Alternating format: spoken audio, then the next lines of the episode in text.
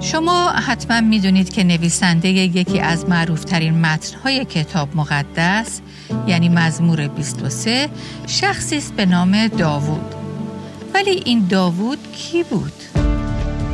داوود اون شبان گوسفندان اون پادشاه اون سراینده سرودهای روحانی اون مرد خدا و داوود اون مرد زناکار. خیلی خوب فهمیده بود. که چقدر عاجزانه به خداوند اون شبان نیکو احتیاج داره. تا وقتی که با های خود سرانه از راه به در میشه و از پرتگاه های لغزنده گناه نیز می‌خوره و سقوط می‌کنه خداوند اون شبان نیکو دستش رو بگیره او رو بازیافت کنه و جان زخمی او رو احیا کنه. شنوندگان عزیز با برنامه دیگر از پادکست دلهایمان احیا کن با صدای سابرینا اصلان در خدمت شما دوستان گرامی هستیم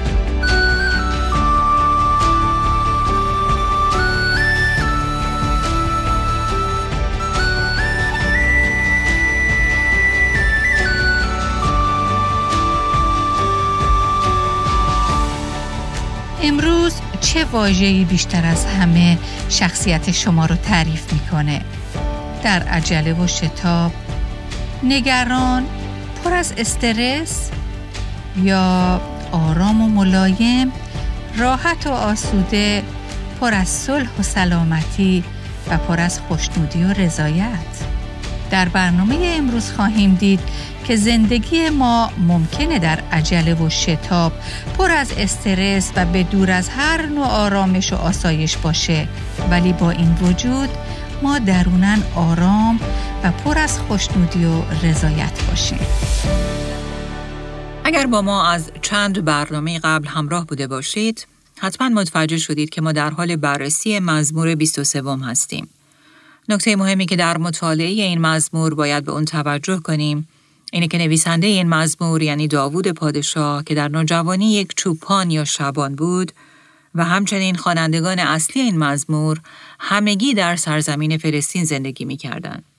این منطقه سرزمینی خشک و بیاب و علف بود و به سختی می شد در اون چراگاه های سرسبز و نهرهای آب پیدا کرد. و شبانانی که از گوسفندان گلهبانی می‌کردند مسئول بودند که برای تغذیه گوسفندان خودشون هر طور که شده چراگاه های سبز و رودهای زلال و روان پیدا کنند. به همین دلیل داوود داشت به نکته بسیار مهم و ارزنده اشاره می کرد وقتی که در آیات یک و دو این مزمور میگه خداوند شبان من است محتاج به هیچ چیز نخواهم بود در چراگاه های سرسبز مرا می خواباند. نزد آبهای آرام بخش رهبریم می کند. داوود در واقع می‌خواد بگه که خداوند شبانیه که خیلی خوب می‌دونه که حتی در منطقه‌ای که خشک و آب و علفه و اثری از سرسبزی نیست چطور نیاز گوسفندان خودش رو پر کنه و جان اونها رو تازگی و تراوت ببخشه. عزیزان من و شما هم ممکنه که در حال حاضر خودمون رو در حالی ببینیم که داریم در وسط بیابانهای بی آب و علف زندگی می‌کنیم. شرایطی که آری از هر گونه تراوت، تازگی و استراحت و آرامشه. شرایطی که احساس می‌کنید یه عالم مسئولیت زندگی روی سرتون ریخته، زندگی شلوغ و پرمشغله و فشارها و تنگناهایی که از هر طرف بر شما هجوم آوردن و روح و جان شما رو خسته کردن و شادی و تراوت رو از شما رو بودن. و سوالی که پیش میاد اینه که کجا یافت میشن اون چراگاه های سرسبز؟ کجا هستن اون آبهای آرامش بخش؟ و عزیزان در مزمور 23 داوود می‌خواد به من و شما بگه از خداوند اون شبان نیکو تبعیت کن چون اون شبانیه که خیلی خوب می‌دونه که این مرتع های سبز و آبهای آرام بخش کجا یافت میشن. فقط کافیه که شما به شبان خودتون یعنی عیسی خداوند اعتماد کنید. چون اون شبانیه که خیلی خوب از ارزش این چراگاه های سبز و آبهای روان در زندگی گوسفندانش آگاهه و می‌دونه که چقدر به اونها نیاز دارن. بله اگر به او اعتماد کنید و از او مطابقت کنید و حتی یک لحظه چشمتون رو از او بر ندارید اون مسئولانه در حالی که به فکر شماست شما رو به اون مکانهای پرترابت و آرامش بخش هدایت خواهد کرد. در عهد جدید در انجیل مرقس می‌خونیم که مسیح دوازده شاگرد برای خودش انتخاب می‌کنه. در فصل سوم انجیل مرقس آیه 14 می‌خونیم او دوازده تن را تعیین کرد و آنان را رسول خواند تا همراه وی باشند و آنها را برای موعظه بفرستد.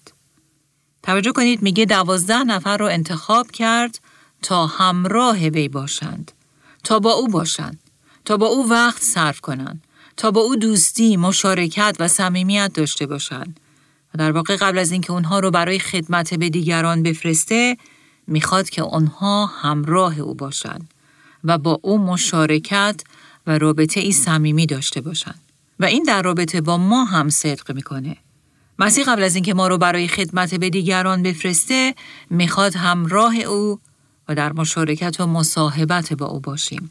عزیزان اگر این بخش یعنی مشارکت نزدیک با خداوند در زندگی ما درست شکل نگرفته باشه ما نمی‌تونیم خدمتی تأثیر گذار بر دیگران داشته باشیم.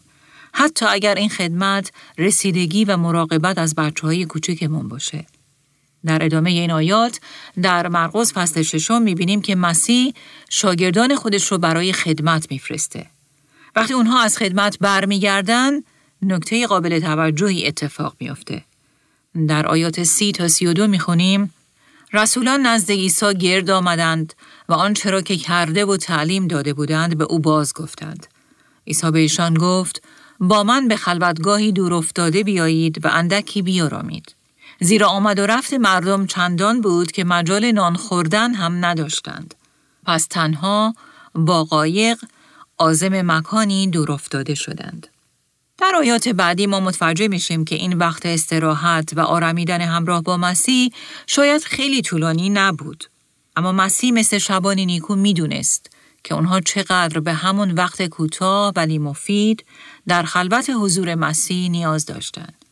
وقتی که در اون خستگیشون در می‌رفت و در مصاحبت و مشارکت با مسیح دوباره خودشون رو با او موزون و هماهنگ می‌کردند و در خلوتگاه حضور او تقویت می شدن و با قوتی تازه به دنیای بیرون و مردمی که به اونها نیاز داشتن قدم میذاشتن. و این همون چیزی که من و شما هم در حکم وقت رازگاهان به اون نیاز داریم. بله رفتن به خلوتگاه حضور مسیح اون شبان نیکویی که در وسط زندگی بی آب و علف ما چراگاه های سبز و آبهای آرامش بخشی برای ما مهیا کرده تا از اونها بخوریم و بنوشیم و قبل از انجام هر عملی دیگه اول در حضور او آرامی و استراحت بیابیم و تقویت بشیم.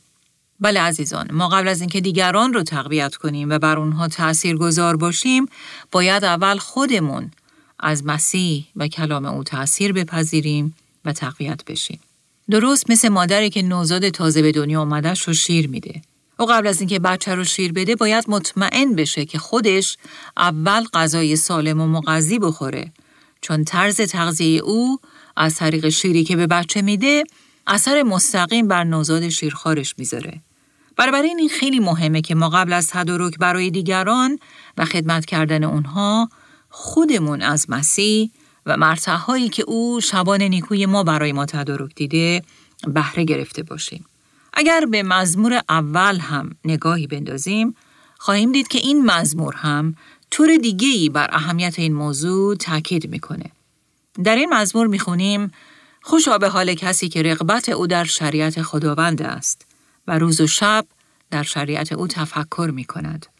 و این در واقع اشاره به کسی می‌کنه که با حوصله و بدون شتاب و عجله کلام خدا رو می‌خونه و برای تفکر و تعمل بر اون وقت صرف می‌کنه. مطالعه که سرسری و سطحی نیست. عادتی که شاید برای مردم پر از مشغله قرن 21 و زندگی های پرسرعت امروزی عادتی ناآشنا و غیر منطقیه. ولی این مزمور این چنین شخصی رو که بر مطالعه کلام خدا و تفکر عمیق بر اون اینطور وقت صرف می‌کنه به درختی تشبیه می‌کنه که کنار نهر آب کاشته شده باشه. مثل همون نهر آبی که داوود در مزمور 23 هم درباره اون صحبت می‌کنه.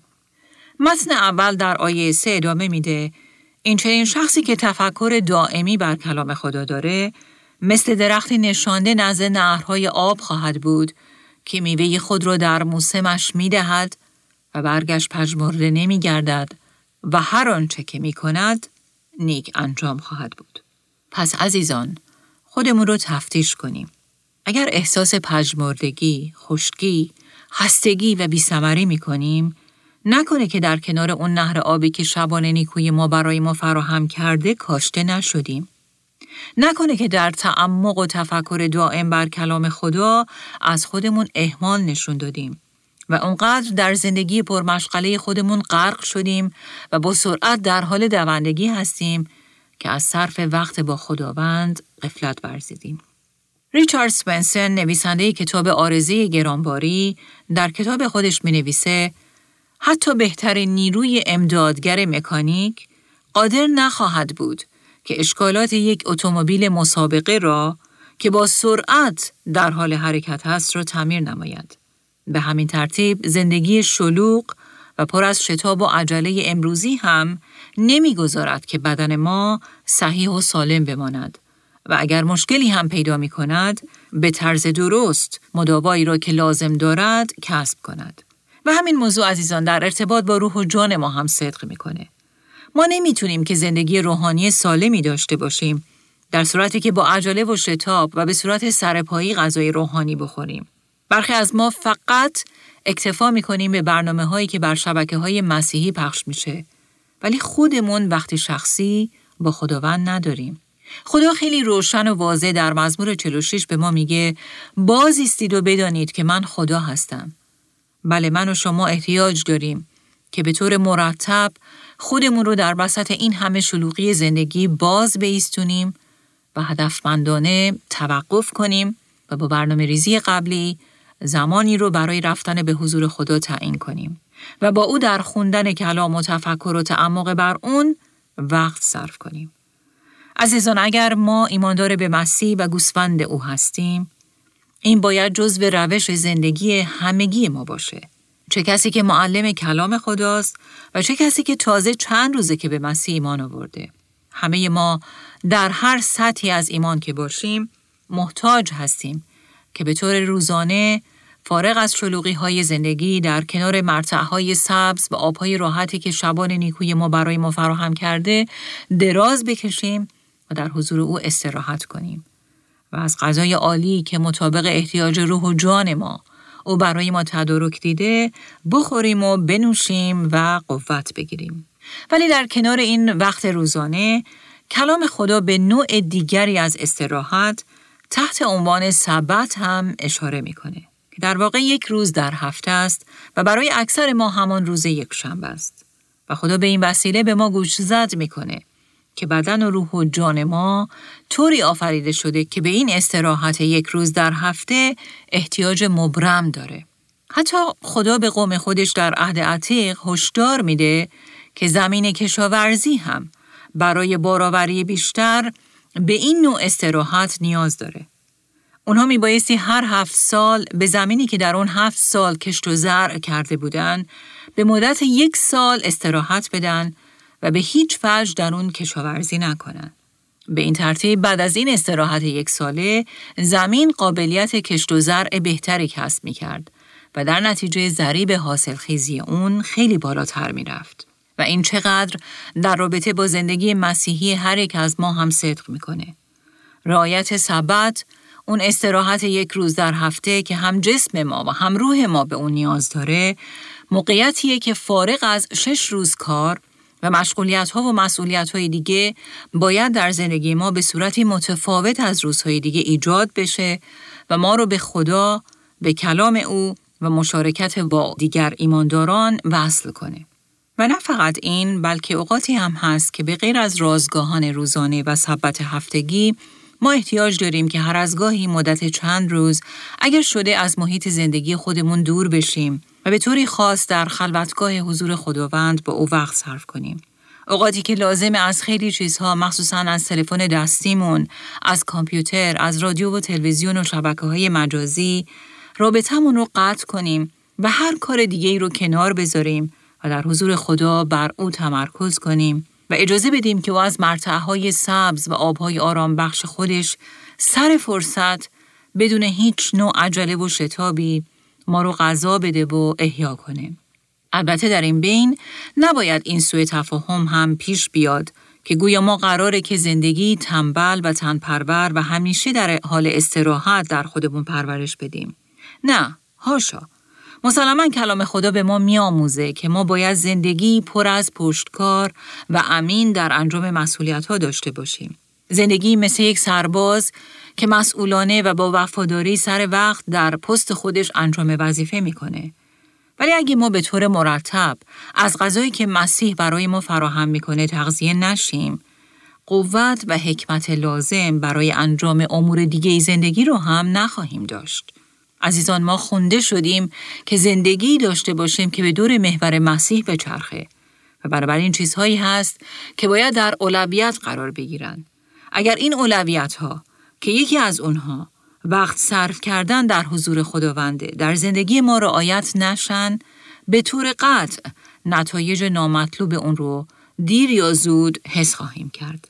پس به شما توصیه می کنم برنامه روزانه خودتون و خانوادهتون رو خوب بررسی کنید و فعالیت ها و تعهدات خودتون رو ارزیابی کنید. آیا رفتن به مرتعه های سرسبز خداوند و ریشه گرفتن در کنار نهرهای حیات بخش او فدای این فعالیت ها و تعهدات شده؟ آیا وقت صرف کردن در حضور خداوند در زندگی شما مورد قفلت قرار گرفته؟ آیا از این جمله که اونقدر سرم شلوغی که برای خدا وقت ندارم خیلی استفاده می کنید؟ عزیزان به یاد داشته باشید که شبان نیکوی ما ما رو به اسم می‌خونه در وسط زندگی خشک و بیابانگونه ما چمنزاری سرسبز و جویباری احیا کننده و آرامش بخش برای شخص ما فراهم کرده و هر روز منتظره که از اون بخوریم و بنوشیم و برای روزی که در پیش رو داریم از او قوت و حکمت دریافت کنیم. بله در وسط تکاپو و کشمکش های زندگی جان و روح خودتون رو در حضور خداوند ساکت کنید. کلام او رو باز کنید و اون رو بخونید و بر اون چه می‌خونید تفکر کنید. او شبان نیکوی شماست. او می‌دونه که اون مرتع های سبز و آبهای آرام کجا یافت میشن. باور کنید او می‌دونه که چطور بر حسب احتیاج اون روز با شخص شما از طریق کلامش صحبت کنه و شما رو تقویت کنه و آرامش ببخشه. برای همین مسیح در متا فصل 11 آیه 28 از شما دعوت می‌کنه که بیایید نزد من ای تمامی زحمت کشان و گرانباران من شما را آرامی خواهم بخشید.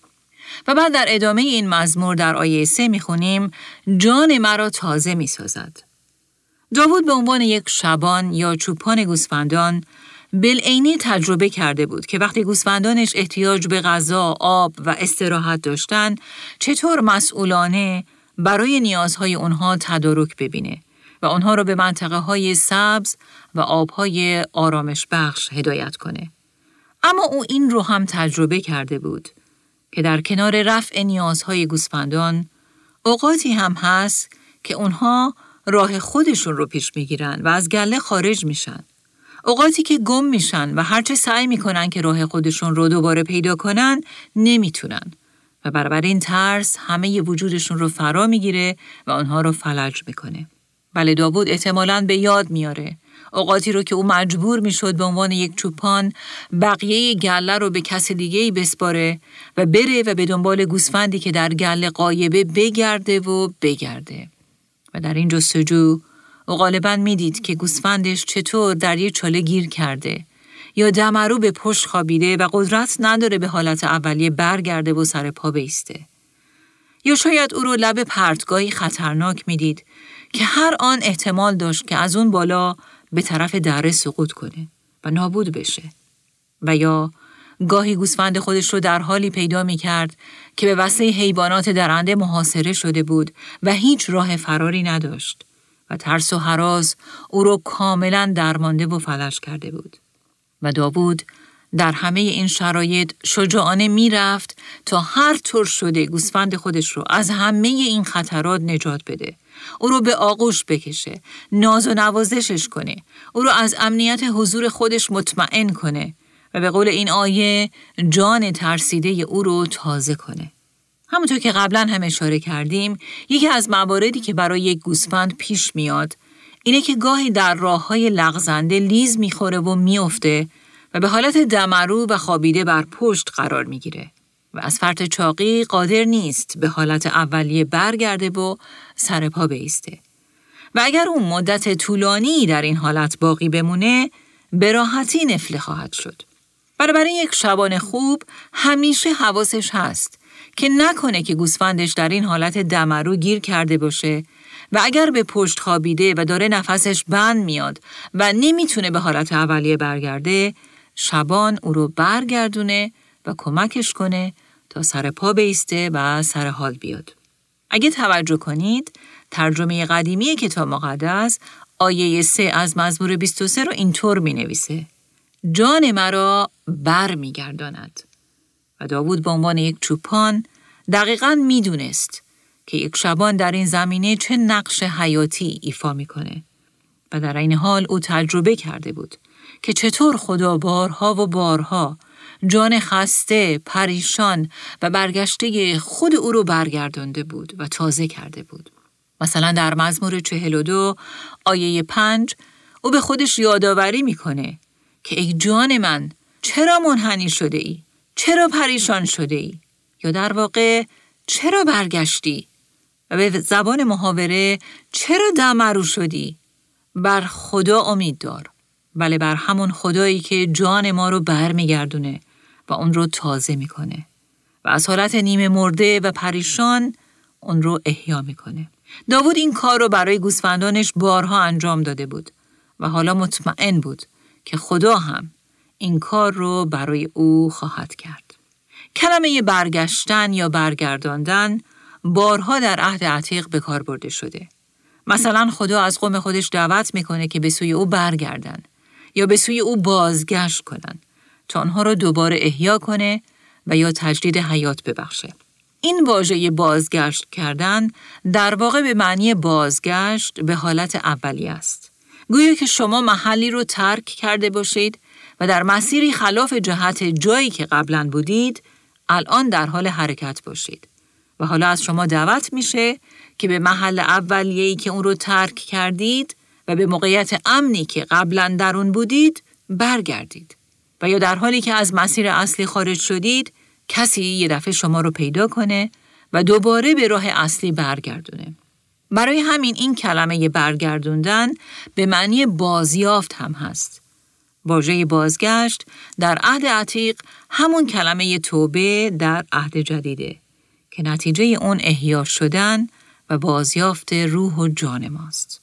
ولی در این به این نکته قابل توجه اینه که اگه قراره که جان ما برگردونده بشه و احیا و تازه بشه این خودش نشون میده که هر یک از ما به عنوان گوسفند مسیح قطعا در برهی از زندگی مسیحی خودمون با شرایطی پر از پریشان حالی روبرو خواهیم شد. شرایطی که در آن احتیاج داریم شبان جان ما بیاد و به داد ما برسه و ما رو بازیافت کنه و جان و روح ما رو تازگی و تراوت ببخشه و ما رو به موقعیت مطلوب اولیه برگردونه. معمولا مسبب و دلیل این بیرمقی و پریشان حالی در دو مورد خلاصه میشه. اول زمانیه که ما کلا از لحاظ روحانی احساس ضعف و خستگی شدید می‌کنیم و برای نیاز داریم که او جان خسته ما رو احیا کنه. و دوم زمانیه که در بیاطاعتی از او به سر می‌بریم و از راه های او لغزش خوردیم و به دنبال راه های خودمون هستیم. و بنابراین به خاطر بیاطاعتی از او در مسیری غلط گم شدیم که در این حالت هم ما نیاز داریم که خداوند ما رو بازیافت کنه و به مسیر اصلی برگردونه. بیاید کمی به این دو مورد بپردازیم. اولین مورد خستگی و بیرمقی روحانیه که می‌تونه دلایل مختلف داشته باشه. مثلا شاید این خدمت به دیگران و رسیدگی به نیاز دیگرانه که شما رو روحن خسته و دلمرده کرده. و یا این شرایط دشوار زندگی و مشکلات باشن که روح و جان شما رو پریشان کرده باشن. اوقاتی که به قول کلام خدا از لحاظ روحانی دست هامون سست میشن و زانوانمون لرزان و اینجاست که نیاز داریم که خداوند ما ما رو دوباره تازه و احیا کنه. توجه داشته باشیم که در این شرایط اصلی ترین چیزی که خدا از اون استفاده می‌کنه تا جان خسته ما رو برگردونه و ما رو تازگی و ترابط ببخشه کلام خداست. مزمور 19 آیه 7 هم به این موضوع به وضوح اشاره می‌کنه. در این آیه می‌خونیم شریعت خداوند کامل است و جان را بر میگرداند. ترجمه دیگه کتاب مقدس میگه شریعت خداوند کامل است و جان را احیا می کند. کلام خدا کلام خدای زنده است و او به وسیله اون روح و روان و احساسات ما رو تازه و احیا می‌کنه. کلامی که قادر نه تنها خستگی های ما رو التیام ببخشه بلکه در وسط رنج ها و سختی های زندگی هم ما رو بالا می‌کشه، تسلی میده و جان رنجور و مصیبت زده ما رو احیا می‌کنه. کلام خدا به این موضوع در مزمور 71 به طوری خاص تاکید می‌کنه. در این بخش می‌خونیم ای تو که مرا از تنگی ها و بلاهای بسیار گذراندی. دیگر بار جانم را احیا خواهی کرد. دیگر بار مرا از اعماق زمین برخواهی آورد. در کتاب اول پتروس هم که موضوع اصلی اون درد و رنج مسیحیه ما با این خصوصیت خداوند یعنی احیا کردن جان رنجیده فرزندان خودش برمیخوریم.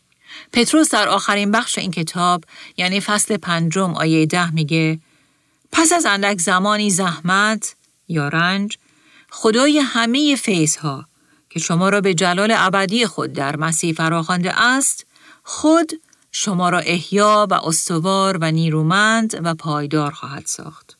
واقعا چه وعده عالی خدایی که در ضعف ها و خستگی های خدمت جان خسته و شکسته ما رو برمیگردونه و در دل شرایط دشوار و رنج ها و مصیبت ها با فیض خودش جان رنج دیده ما رو احیا می‌کنه و به اون تراوت میبخشه.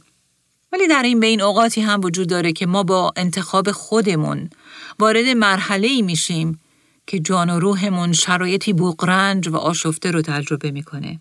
شرایطی که با انتخاب گناه از راه اصلی خارج میشیم و مثل گوسفندی گم شده از گله دور میافتیم و در نتیجه وقتی هوا تاریک میشه و ظلمت دوروورمون رو فرا می‌گیره خطرات ناخواسته بیشتری ما رو تهدید می‌کنه. موقعیتی که می‌تونه به آسانی ما رو تعمه حیوانات درنده کنه. وضعیتی که می‌تونه ما رو در لبه پرتگاه های خطرناک قرار بده. داوود وقتی که یک چوپان بود حتما در گله خودش این چنین گوسفندانی هم داشت که با تکروی و با بیتوجهی به صدای شبان و هدایتهای او خودشون رو در درد سرهای بزرگ انداخته بودند.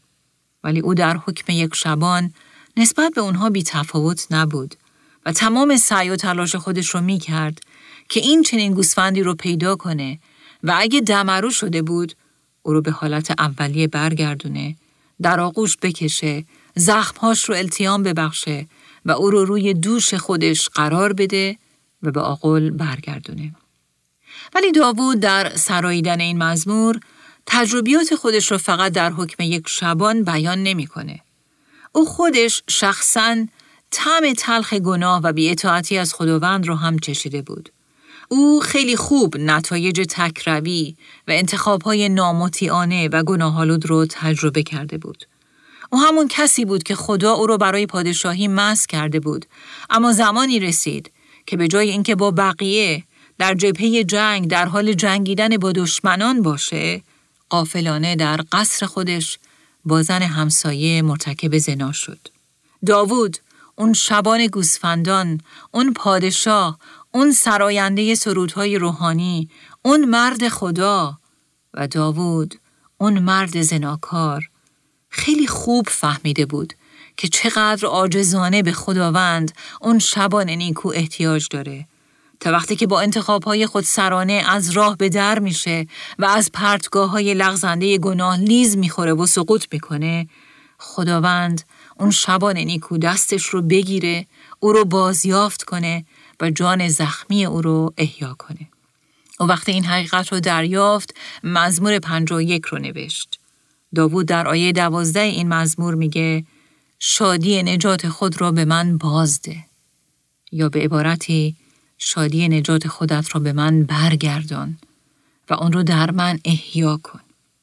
بله داوود خیلی خوب می‌دونست که خدای او خدای بخشنده و آمرزنده خدایی که به خاطر کار مسیح بر روی صلیب گذشته گناه آلود ما رو به عمقهای دریا میندازه و اون بقایای تلخ گذشته و اون خاکسترها و خرابه هایی که گناه و انتخاب های اشتباه ما در زندگی ما به جا گذاشته رو بر می و همه چیز رو نو می‌کنه.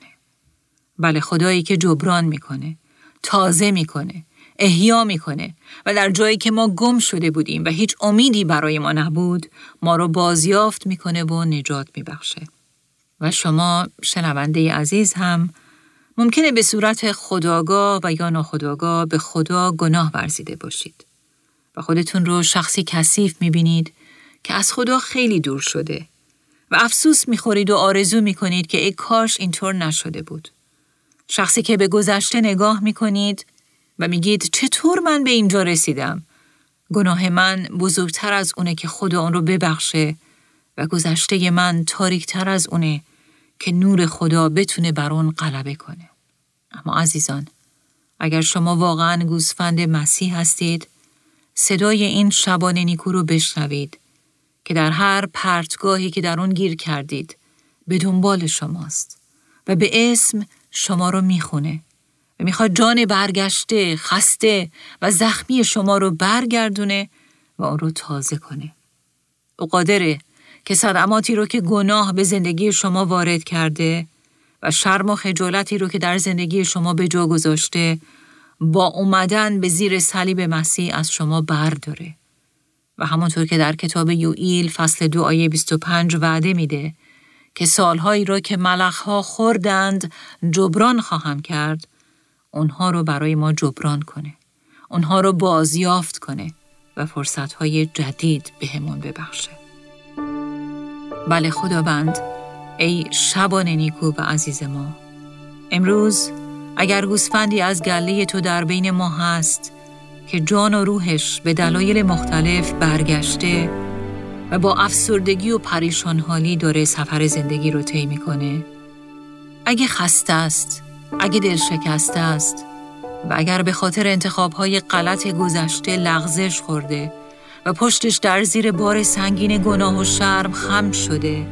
اگر فشارها، مصیبتها و ناملایمات زندگی او را از پا در آورده ای ایسا شبان نیکوی ما بگذار که این عزیز بدونه که تو به فکر او هستی و با محبت بیکرانت به دنبال او میگردی تا جان خسته و برگشته او رو برگردونی.